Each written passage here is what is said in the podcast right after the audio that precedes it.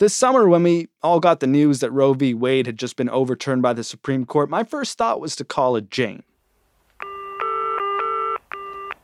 Hello? I asked her if she had heard the news. What news? This Jane had fought for women's rights in the 1960s equal pay, childcare, and the right to choose, the right to have an abortion.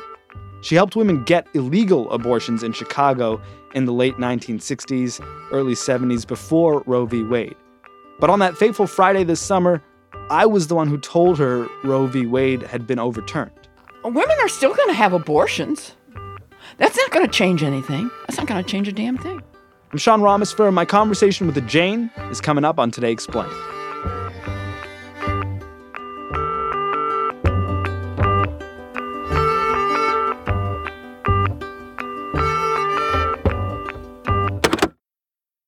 Deserves the best, and there's no better place to shop for Mother's Day than Whole Foods Market. They're your destination for unbeatable savings, from premium gifts to show-stopping flowers and irresistible desserts. Start by saving 33% with Prime on all body care and candles. Then get a 15-stem bunch of tulips for just $9.99 each with Prime. Round out Mom's menu with festive rosé, irresistible berry chantilly cake, and more special treats. Come celebrate Mother's Day at Whole Foods Market.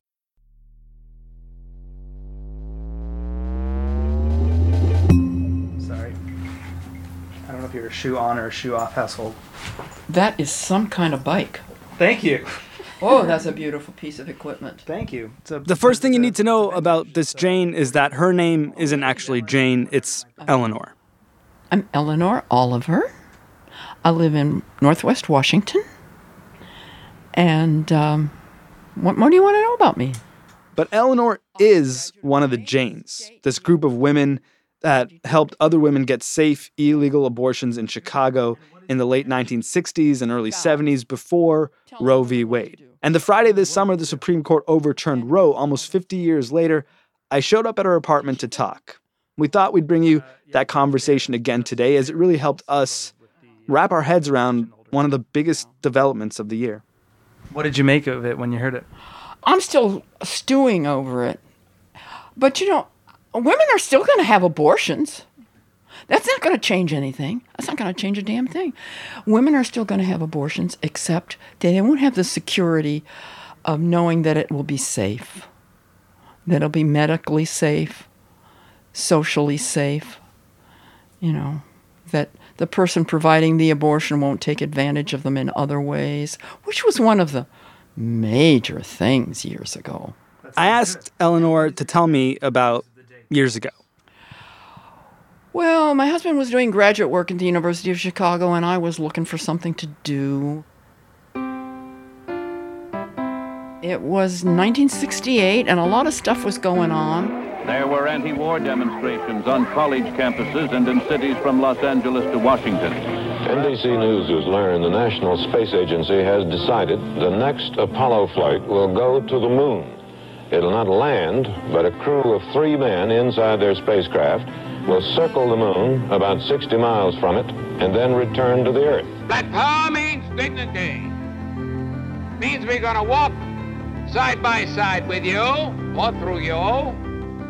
We're going to be with dignity and integrity. We don't want any more than you have, and we're not going to accept any less than you have. That's my power. I have some very sad news for all of you, and that is that Martin Luther King uh, was shot and was killed tonight in Memphis. Martin Luther King dedicated his life to love and to justice between fellow human beings. He died in the cause of that effort. Ladies and gentlemen, we've kept the air on because we've heard an alarming report that Robert Kennedy was shot in that ballroom at the Ambassador Hotel in Los Angeles.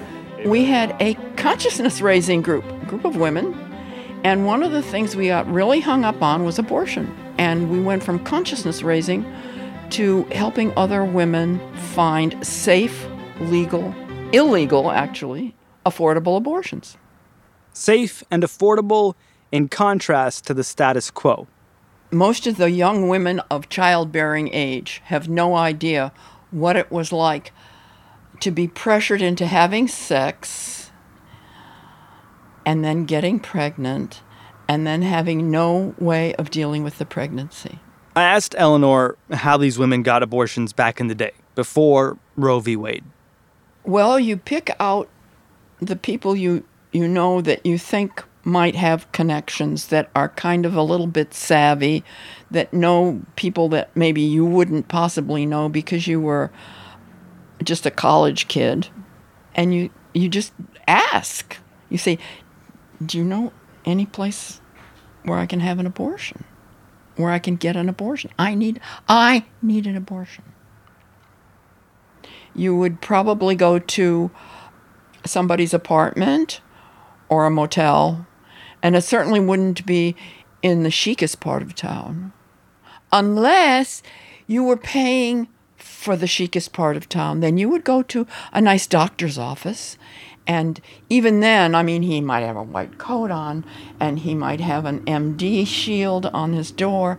He might have the wall hung with degrees from medical schools, but you had you weren't going to you weren't going to check out to see whether he really was an MD or not. You wanted that you wanted that abortion and and he would give it to you right there in the office. As Eleanor tells it, this was kind of the best case scenario. You could go to the mob and try and get an abortion. They might put you in touch with a shady doctor.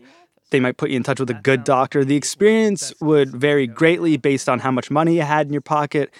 And if you wanted the Cadillac abortion, the price was steep. Five, anywhere from between five hundred and a thousand dollars in 1968. Some of them were being sold a bill of goods. Many of them spent a lot of money on pills that were supposed to cause a spontaneous abortion, but probably didn't. And some of them were being left to bleed to death. And this is where she and her friends thought they could make a difference. We were basically white, middle class, college educated women, and we were objecting to the Vietnam War, and we were going on marches and one thing and another. And then we sort of got together on women's issues. And there were a lot of women's issues equal pay for equal work, uh, child care, and, and, that, and you know, there's still the same issues. They wanted to up their involvement instead of just talking and protesting, let's do something. Let's start providing women with illegal abortions? This was Chicago. You could do anything in Chicago as long as you weren't making outrageous amounts of money and you weren't hurting anybody. Hmm. And the police left you alone because they had girlfriends that got pregnant. They had wives who already had three children and didn't want any more. They had mouths to feed. Do you start advertising it? How do you do that? We actually have a brochure, and I have a copy of the brochure. Do you have it? Yeah, you want to see it? Can I see it? Yeah, sure. Let's see it. Yeah, it's when you go to my bedroom, there's a picture on the opposite wall of the Jane poster that we that we marched under for the Women's March on Washington. And uh, just bring the whole bring the whole picture in because I've got it taped on the back. Thank yeah, you. The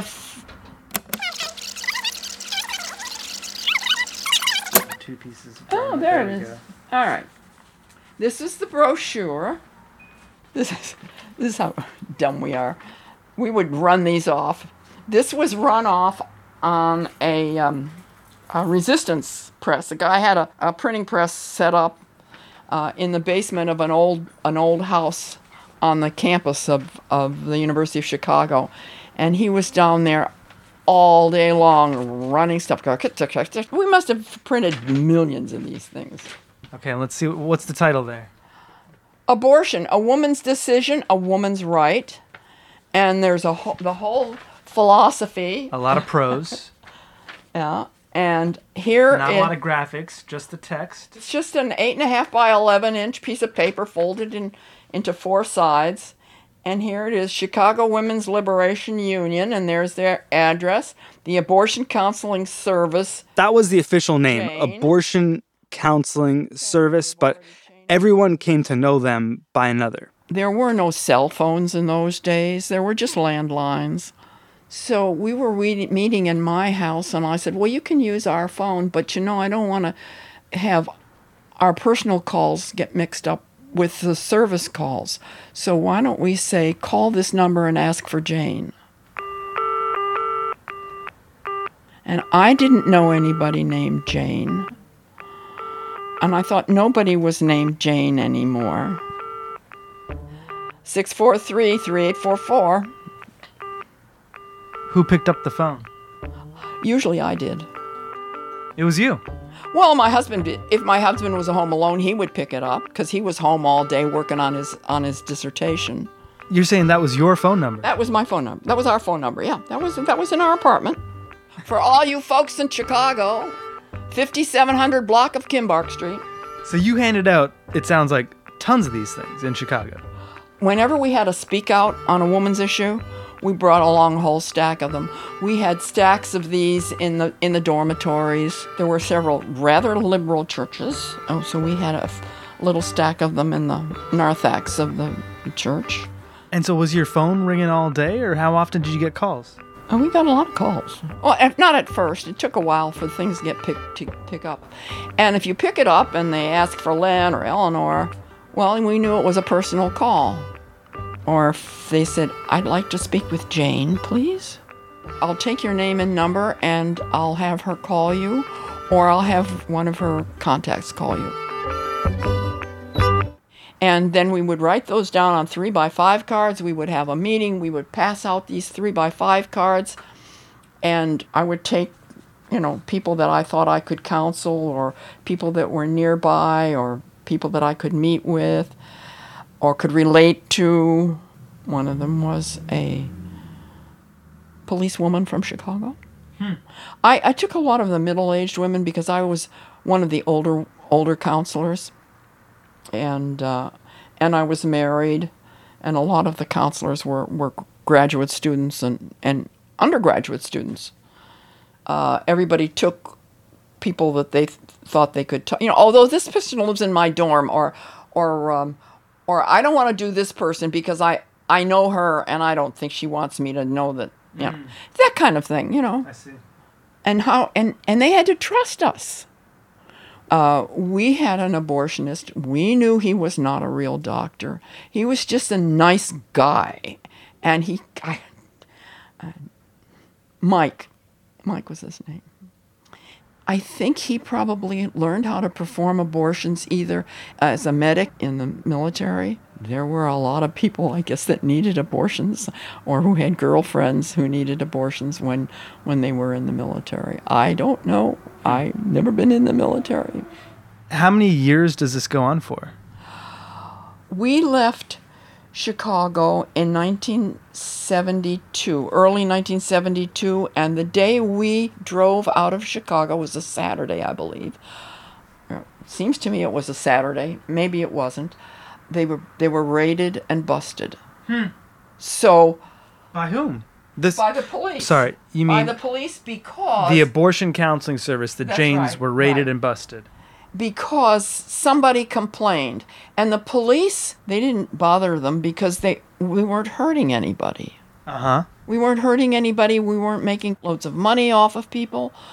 And they wanted us around because they probably might have needed us too. You never know.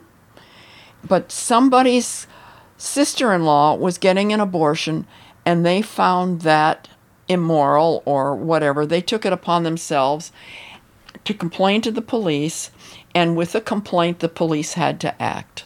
So the police raided the place that all this was happening, and my husband and I were driving out Stony Island Avenue to the interstate to come to Washington. And for the longest time, I had the biggest guilt complex about that.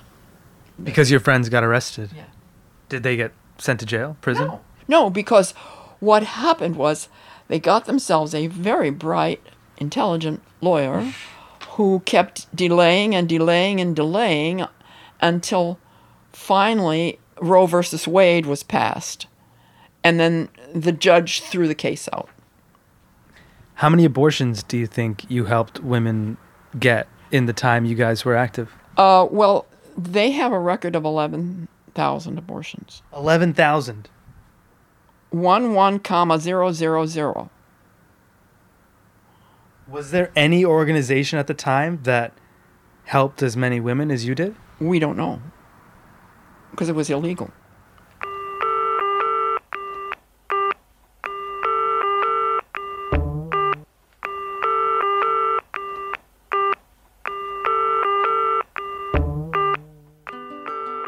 My conversation with Eleanor Oliver, also known as a Jane, continues in a minute on Today Explained.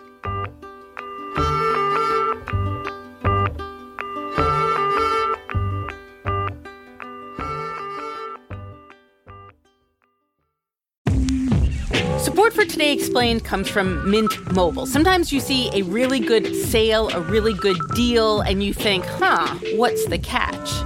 You may be used to seeing quote unquote great deals from overpriced wireless providers and thinking, what's the catch? With Mint Mobile, they say there is no catch. For a limited time, their wireless plans are just 15 bucks a month when you purchase a 3-month plan.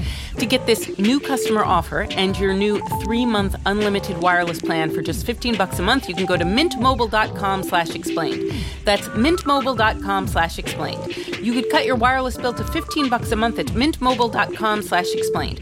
$45 upfront payment is required. That's equivalent to $15 a month. New customers on first three month plan only. Speeds slower above 40 GB on unlimited plan. Additional taxes, fees, and restrictions apply. See Mint Mobile for details.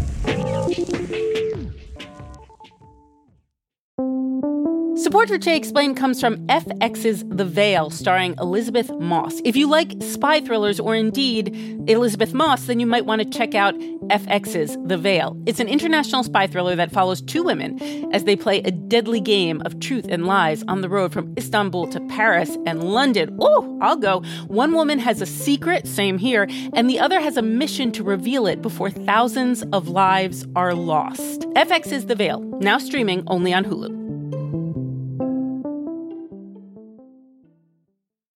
Today explained. Yeah. Ma, ma meg lesz magyarázva, magyarázva, magyarázva. Ma meg lesz magyarázva, magyarázva, magyarázva. So, Eleanor, you leave Chicago, you come to D.C., and it sounds like within a year, if not less, the Supreme Court decides Roe v. Wade. Mm-hmm. Tell me where you were that day. What went through your mind? Relief. And I thought, great, everybody can go back to life as it was before all this started. And of course, that didn't last very long. The people here who call themselves pro choice, their definition of pro choice is abortion at any time for any reason. By a vote of seven to two, the court agreed to uphold three of four restrictions on abortions in Pennsylvania. We must not rest, and I pledge to you that I will not rest until a human life amendment becomes a part of our Constitution. The law known as Senate Bill 8 prohibits abortions after six weeks. It also allows people to sue abortion providers and people who help others get them. These lawsuits could win plaintiffs up to $10,000. The impact of today's ruling will be immediate. 13 states have trigger laws that automatically end access to abortion now that Roe is overturned. I called you this morning and uh, I woke you up, unfortunately. I apologize for that. Well, that's because I didn't go to bed until 6 o'clock. Right. And I gave you the news that the Supreme Court had overturned Roe v. Wade. What went through your head? I think I probably said something like, "Oh, oh shoot." Yeah. Well, we'll just we'll just reorganize, you know. At 84, I think I've done my share on this. Mm-hmm. I think it's my daughters and my granddaughters who have to fight this. And I hope that I have inspired those two succeeding generations that they will go out and do that. After I got off the phone with you this morning, I went down to the Supreme Court and I was taking it all in. There were people out there who were celebrating, and there were far more people out there protesting. And the sign that struck a chord that I really kind of focused on when I saw it over and over and over again, it was young women holding up a sign that said, I will aid and abet abortions. See what I see what I mean? They're out there. It's going to happen. They're already probably looking for their contacts. They're already setting it up. I don't know how I can help, but I would like to talk to those young women. If nothing else, to let them know it can be done. What would you tell them? I would say, first of all, don't give up because we're out there. There are a lot of people who think like you. You are not alone. Find like minded women, get together, talk about the issues, and eventually groups will form. We'll get right back to 1968. We'll get back to our consciousness raising groups. We'll get back to all the issues that women are, st- I mean, women are still fighting equal pay for equal work. And that was an issue back in 1968. They're still fighting child care in the workplace. There were a lot of people out there, certainly not the majority, but there were people out there celebrating, blowing bubbles, jumping up and down for joy.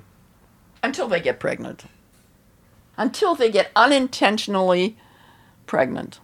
I had people sitting in my living room saying, you know, nice Roman Catholic young women saying, I never thought I would be doing this, but I, I can't have this. I can't have this child. What do you think all those people out there celebrating today don't understand about this now bygone constitutional right to have an abortion? Well, they probably either they never will. They'll always think it's it's a sin. Now, I shouldn't say it's a sin. I, I mean, I don't I don't think an abortion is a nice idea. And it would be nice if you didn't have to terminate an unwanted pregnancy. But it happens. Women only hold up half the sky, let's be honest here, because they don't get pregnant by themselves. So men should be a little more aware of what they're asking women to do when they ask for favors, when they ask for a brief moment of comfort. This becomes a lifelong experience for the woman that gets left behind. And I don't think people think about that until until they're a woman and they get left behind. There are people out there who are getting very emotional in this moment, who are who are scared. Oh. And you don't actually seem scared. You seem rather confident to me. Well, I know how I know how things unfolded uh, 50 years ago, and I'm sure I, I'm hoping because of the contacts and the and the means of communication that we now all have, that things won't take 50 years to get established. I'm hoping that the communicate communications network will spring up a lot sooner than it than it did then, because all we had was a landline a landline and you picked up the receiver and you put your finger in the little hole and you dialed a little, little number. It, everybody has a need, and abortion is a need. It's just a, a medical procedure, termination of an unplanned pregnancy. Call it an abortion, and if you write it with a capital A, it, you know, it becomes like a scarlet letter or something. And it certainly shouldn't be. It's, it's much safer than a tonsillectomy.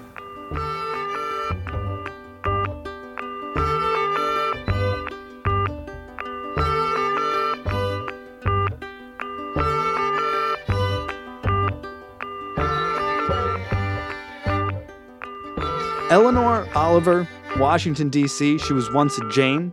There's a documentary about that group on HBO right now. It's called The Janes. And since we originally ran this episode back in July of this year, a whole other movie has come out about the Janes. That one's called Call Jane.